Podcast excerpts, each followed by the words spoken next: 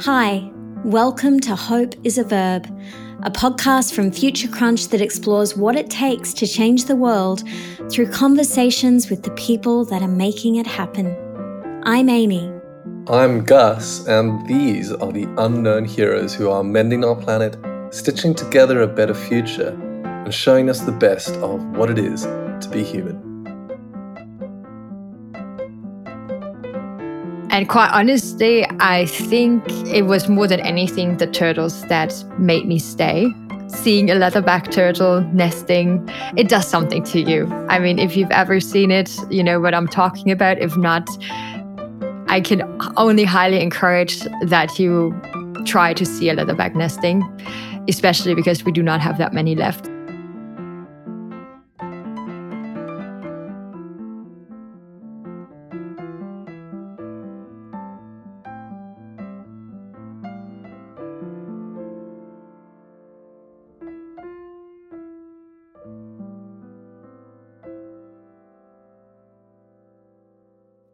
What happens when you spark a global movement almost by accident? In 2015, marine biologist Christine Figgener filmed a video of a colleague removing a plastic straw from a sea turtle's nose and uploaded it to YouTube. As a scientist, she was accustomed to documenting her research, but it was impossible for her to predict what came next. Christine's video went viral with over 100 million views it showed people the real impact that plastic waste has on our oceans and marine life. And eight years on, there's a wave of legislation banning single use plastics all around the world. Today, Christine runs a conservation organization on the beaches of Costa Rica, the same place where she started her work as a student 17 years ago. Combining her roles of scientist, activist, and storyteller, Christine's continuing her mission to protect sea turtles, and she's using all of the tools of social media to spread her message. Christine, welcome to Hope is a Verb. Uh, it's fantastic to have you here. Yeah, thank you very much for having me. I wonder if we could start with a simple question. Is there a story anywhere in the world that you're aware of right now that's giving you hope? Well, I hate to say it, but unfortunately, in recent weeks, there hasn't really been any. But I would say that is also the nature of how news reports. There's not much good news reporting on good news. So I don't take that as an indication that everything is bad. I wonder then if there's something in your immediate environment or in your daily work that's giving you hope or bringing you joy. Yeah, I think that is an easier question. Just today in the morning, I came across some freshly hatching leatherback baby turtles that just were on their way to the ocean. That is pretty much the fruits of my labor. That is always nice and, and exciting. And then, of course, our environmental outreach efforts. Uh, so we had a big group of school children here about two days ago, and it was just so heartwarming to see of how exciting kids still are about nature, about protecting nature and protecting our sea turtles. So that is giving me hope for sure. I wonder if you could just give us a, a, a, little bit of a sense of kind of the size of the project and also how long it's been running for. Yeah. So, this project here, particularly, is a nesting beach project that actually started in the 80s, managed by a different organization back in the days. And that is where I started out as a sea turtle biologist 17 years ago. Unfortunately, though, that project ceased to exist in 2010. And nobody did anything on this beach for about 10 years. And then when the pandemic hit, and we happened to have bought a house here in the adjacent village in 2012, we kind of decided, you know what, pandemic, we just kind of move into our house for the first time. And while we were here, of course, we saw that sea turtles are still nesting here. Nobody's doing anything. And we decided to revive that project we have about 10 people working for us from the village and we are we are a tiny village it's about 150 people and we're also getting students every year to help us out during the nesting season from March, where the leatherbacks are starting to nest until the end of October. We are walking the beach every night from 7 p.m. to about 4:30 a.m. in the morning to encounter nesting females. So we have a beach of about 10 kilometers that we're covering and a bunch of smaller beaches that are only a few hundred meters long. And the reason why we're doing that is that we have a, a lot of problems here with erosion, which has gotten increasingly worse over the years. So we have lost about 60 meters of beach horizontally, you know, land inwards in the past 15 years. And of course, that is a direct result of climate change and rising sea levels. So it's not going to get better anytime soon, unfortunately. And the second big problem that we have here is that we have still people that go and go harvest the eggs that are laid on the beach from the females. That is a result of rural areas, small towns, and not a lot of jobs, not a lot of opportunity to do something else. So, our project, besides relocating those nests, trying to keep them out of harm's way from the ocean and also from poachers, is also trying to create jobs here in this village. So, the guys that are patrolling the beach are getting paid, then the lady that's taking care of our student interns, of course, is receiving money for that. There are tourist guides that giving turtle tours that are making money. There's little convenience stores that make money when there is people coming in to see turtles. So we're trying to pretty much create business around turtles, which does not involve killing the turtle or eating the eggs. There are so many layers to your work and so many things that we want to dive into. The thing that really interests me is that Costa Rica is now your home, but you grew up in Germany. So, where did your love of the ocean come from? I am not only from Germany, I was literally growing up in a very industrial area and super landlocked. But I did have the good fortune, I guess, that my parents are not mountain people, but ocean people. And so most of our vacations were going towards, you know, some ocean. And my very first vacation ever actually was going to Greece, to the Mediterranean Sea. And I, well, I blame the Mediterranean Sea for making me fall in love with the ocean. and also my dad that you know wanted me to explore instead of being afraid and then from there uh, yeah I, I think i just was also loving water. So i liked swimming. Um, you know i like to do water sports snorkeling surfing sailing. And i think that was just kind of a holistic way of appreciating the ocean you know with all its inhabitants and all the fun stuff you can do with it as well. I read a beautiful line from you where you said that even in kindergarten, you wanted to be an ocean explorer. So, when you look back on your childhood, was there a moment that you can look at now and go, yes, that was when the seed was planted for the work I do now? I cannot exactly call out the moment. Even that incident of me talking in kindergarten about it was actually told to me by a good friend of mine that went to kindergarten with me. And she came to visit me in Costa Rica. And she said, You know what? You're like the only person I know that already knew in kindergarten what she wanted to become.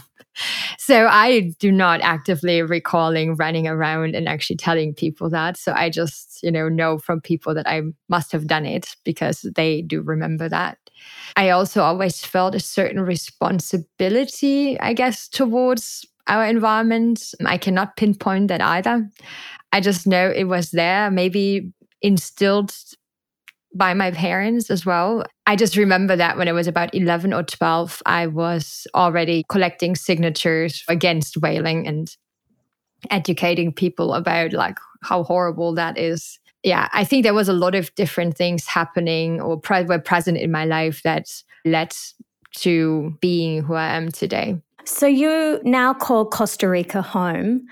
Can you tell us a little about your journey of how you ended up there? Yeah. So Costa Rica, I mean, I've reflected on it actually recently, and I was a little bit shocked that most of my adult life I've actually spent in Costa Rica which is crazy to think about. Mm. So I came to Costa Rica in very young years. I was barely 23 when I came here for the first time. I always knew I did not want to stay in Germany.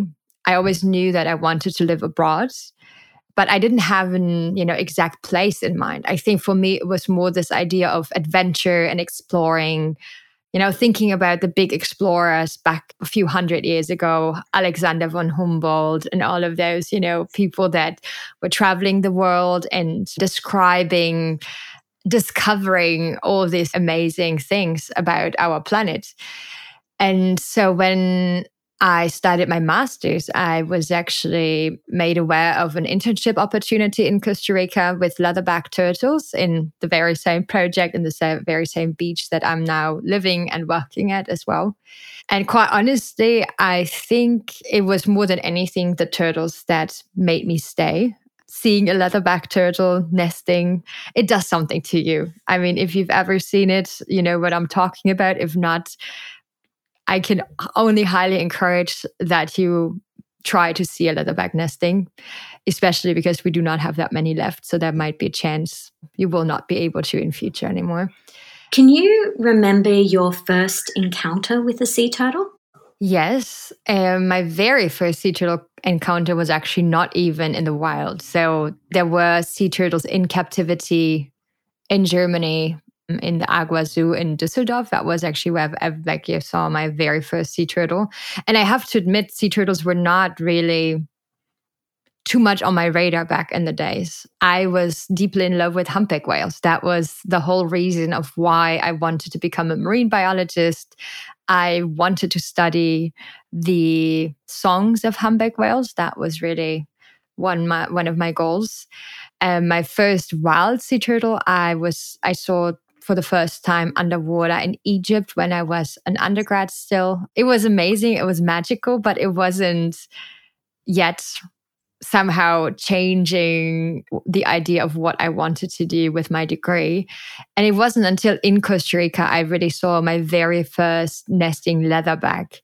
That was really the magic moment where I just fell in love with sea turtles and especially leatherback turtles having the knowledge about how ancient they actually are, you know, how long they have been on our planet already. I mean, leatherbacks have been on our planet for more than 90 million years. So they have survived the extinction of the dinosaurs. But right now, they are at the brink of extinction. And that is all thanks to us humans. And as a representative of that species, I think I felt incredibly guilty as well and so I decided that it is also partially in my hands to prevent that from happening.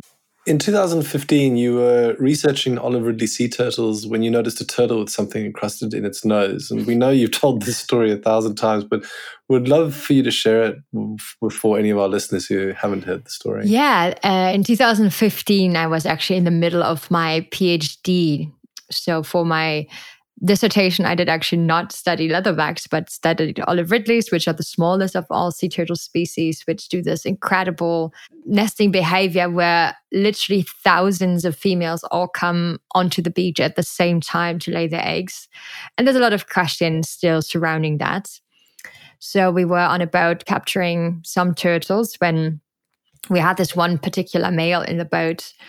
And a colleague of mine was on the boat as well that was mainly interested in the critters that live on turtles. And so he decided to, yeah, collect that critter stuck in its nose, or what we thought was a critter stuck in its nose as well. And I decided, hey, this is kind of a, you know, unusual position of a critter to live in.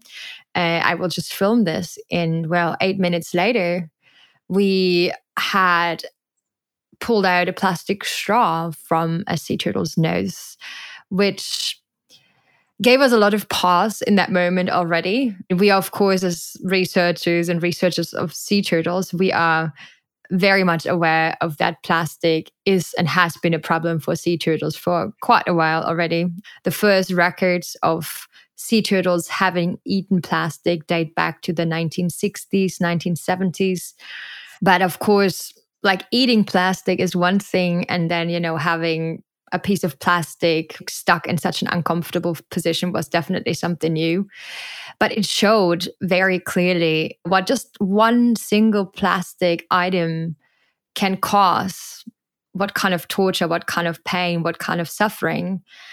And I think we couldn't shake off also this like incredible feeling of guilt because I think there is very few people on this planet that could say, well, I've never used a plastic straw in my entire life. All of this taken together, it was just, okay, we definitely need to make this video available to the public and to just show what we've seen.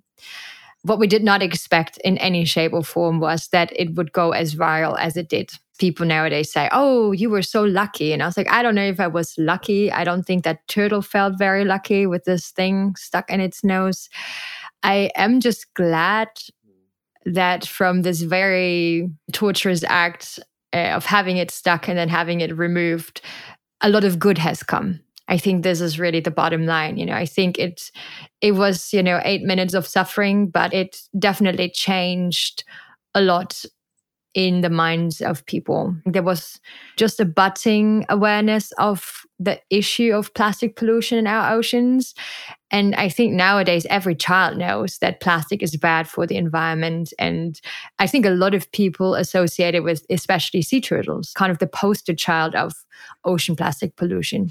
So, this video obviously was a pivotal moment in the anti plastic movement, but I'm guessing for you personally, it was pretty pivotal as well. Can you tell us uh, what kind of impact it's had on the direction of your actual work. Has anything changed in those eight years for you personally? Uh, yeah, I've gotten that question also quite a few times. And you know, the funny part is in the very beginning, I didn't see a lot of difference. I was still a PhD student. I was still doing the same things. And nothing really had changed for me personally, if that made sense outwardly.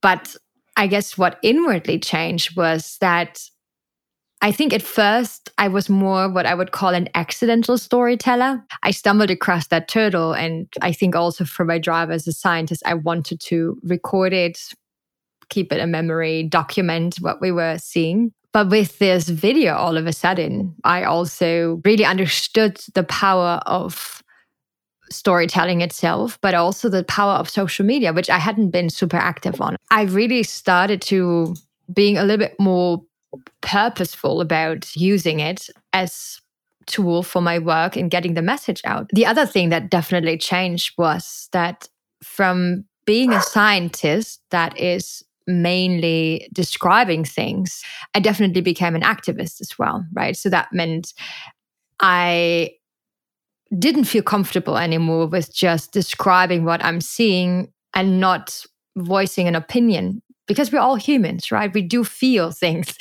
It was really not enough for me anymore to just publish in some prestigious scientific journals. I mean, there's this called impact factor of journals where, you know, scientists rank the journals of how many citations the articles have. And, but it's not real world impact. It is an impact within the scientific community. It's almost like a currency. It gives you a stamp as a scientist, how great of a scientist you are, but it's all within this like little bubble. I mean, my video was watched over 110 million times. Yeah. So tell me what had more impact in the end. Wow.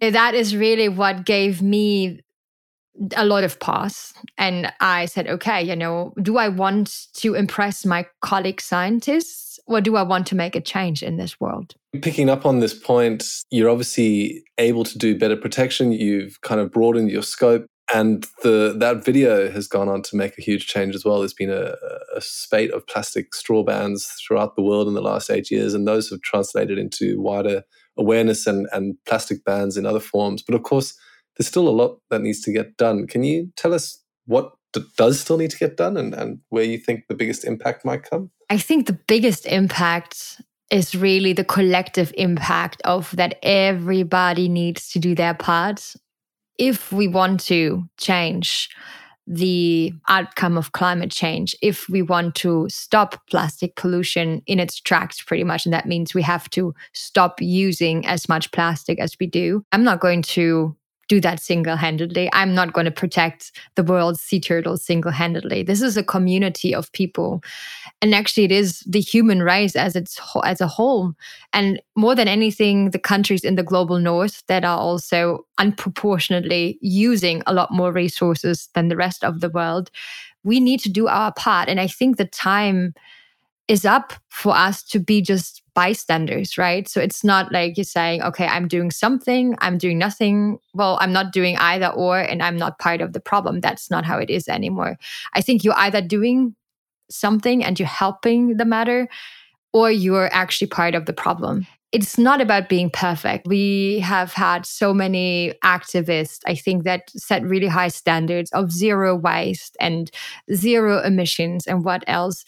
This is not realistic but you know there is this african saying it's like you know when a lot of small people in small villages do a lot of tiny things that will change the world this uh, this idea of small changes from many people on a small scale, all adding up to something. It reminds me of maybe something that's been discredited, which is saving the world is kind of our personal responsibility. This is a message that has been told to us from multinational corporations or fossil fuel companies. In fact, I think there's evidence saying that they were the ones who actually funded the marketing campaigns around things like the carbon footprint. So, is there something that people can do beyond just taking care of their personal carbon footprint or reducing plastic use? Is there an action that people can take that goes a step further?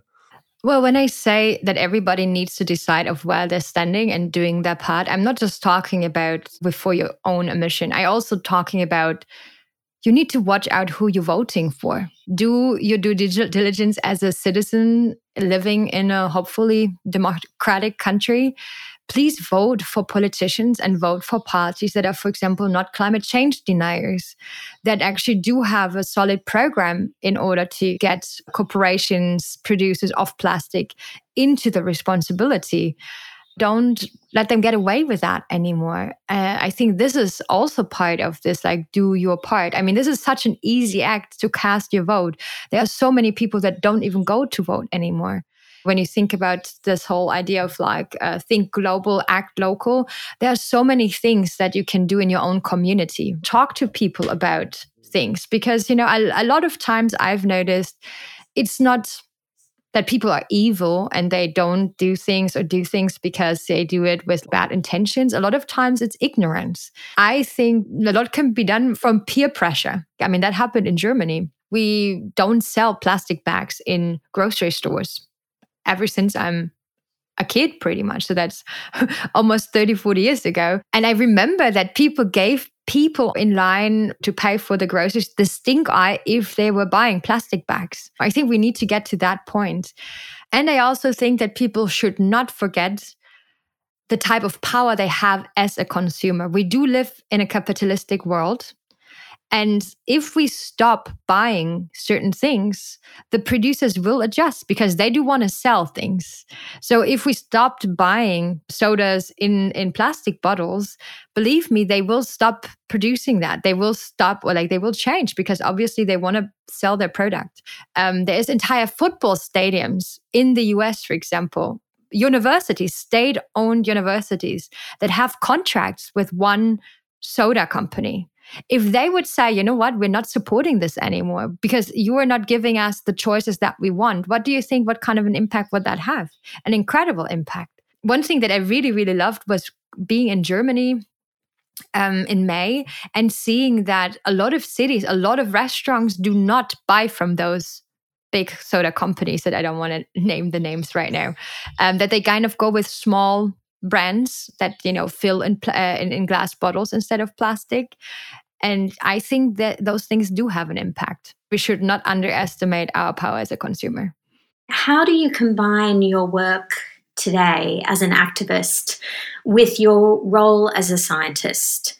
Do you see them as two separate strands or simply all part of the one project?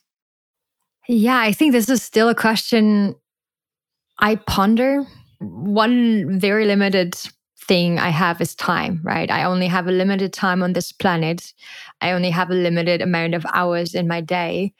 I definitely have been stretched very thin at, at times, you know, close to burnout because it's just, I haven't had actually a vacation in probably more than 10 years. It's always somehow work related if I go somewhere. But I sometimes wonder, I'm being tucked away in the jungle, dedicating a lot of time to just one project, if that is really the way to go, or if I should actually kind of try to do more of my science communication and that way reach literally an international crowd of people that are able to do something. And I, I don't have the answer. So I'm doing both right now, which is sometimes a little bit too much, I have to admit. And yeah, I think I have to make a decision at one point of where I'm going to be more heading towards. I mean, the other aspect, of course, I will not lie, is that I'm getting older and being out on the beach every night is becoming increasingly more difficult. So, you know, it's not as easy as when I was 23 years old. And there is a new generation, of course, that is eager to be out there and do what I've been doing for the past 17 years. So I think maybe my place is really more where there's more impact, right? Where I can reach more people. What do you still love most about your work? Well, what I love most about my work is that I do love the hands on aspect. I do love that I have the incredible fortune to live in these incredible places. It's just nature paradises, literally. That I'm able to observe over and over again the miracle of the cycle of life, having the mother turtles that come onto the beach having just reached sexual maturity, you know, literally up to 35 years after they have first crawled into the sea, laying their own eggs, having their own babies hatch and crawl into the sea, being the next generation that hopefully will sustain our populations for the future. That is incredible. Being surrounded by people that believe in the same things that I do, that work towards the same goal that motivate me to keep on doing what I'm doing, that pull me out of pretty dark spots, that is giving me hope as well. You know, the people that do form the community that, you know, fight with me the good fight. I'm not by myself. We are many all over the world.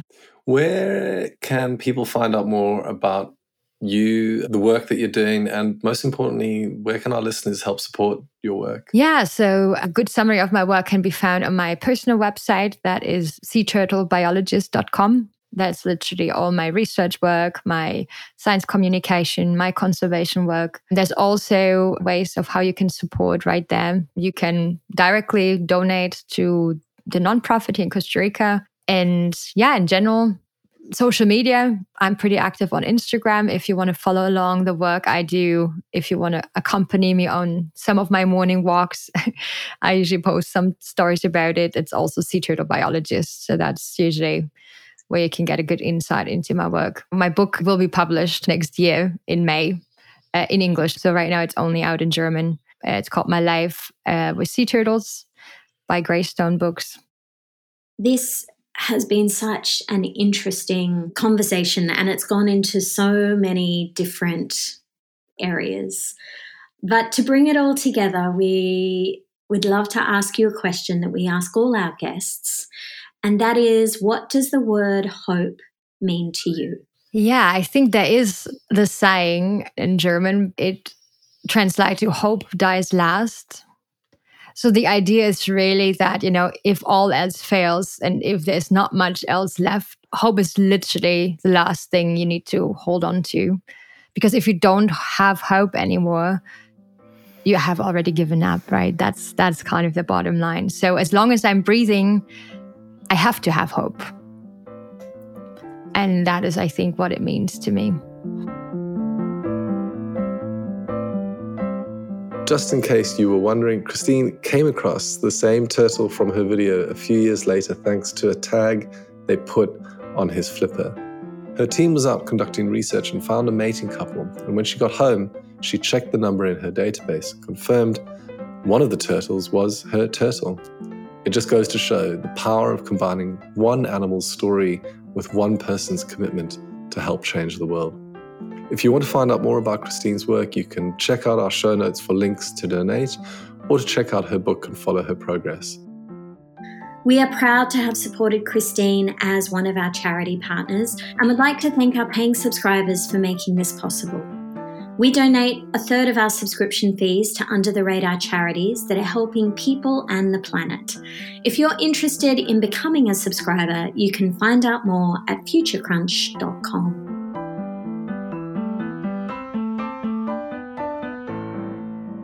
We would like to acknowledge that this podcast is recorded in Australia on the lands of the Gadigal, Wurundjeri, and Woi Wurrung people.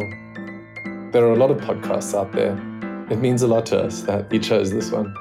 If you enjoyed this episode and you'd like to support Hope Is A Verb, please subscribe and leave a review. And if you want to reach out directly, send us an email at hope at futurecrunch.com.au. Thanks for listening.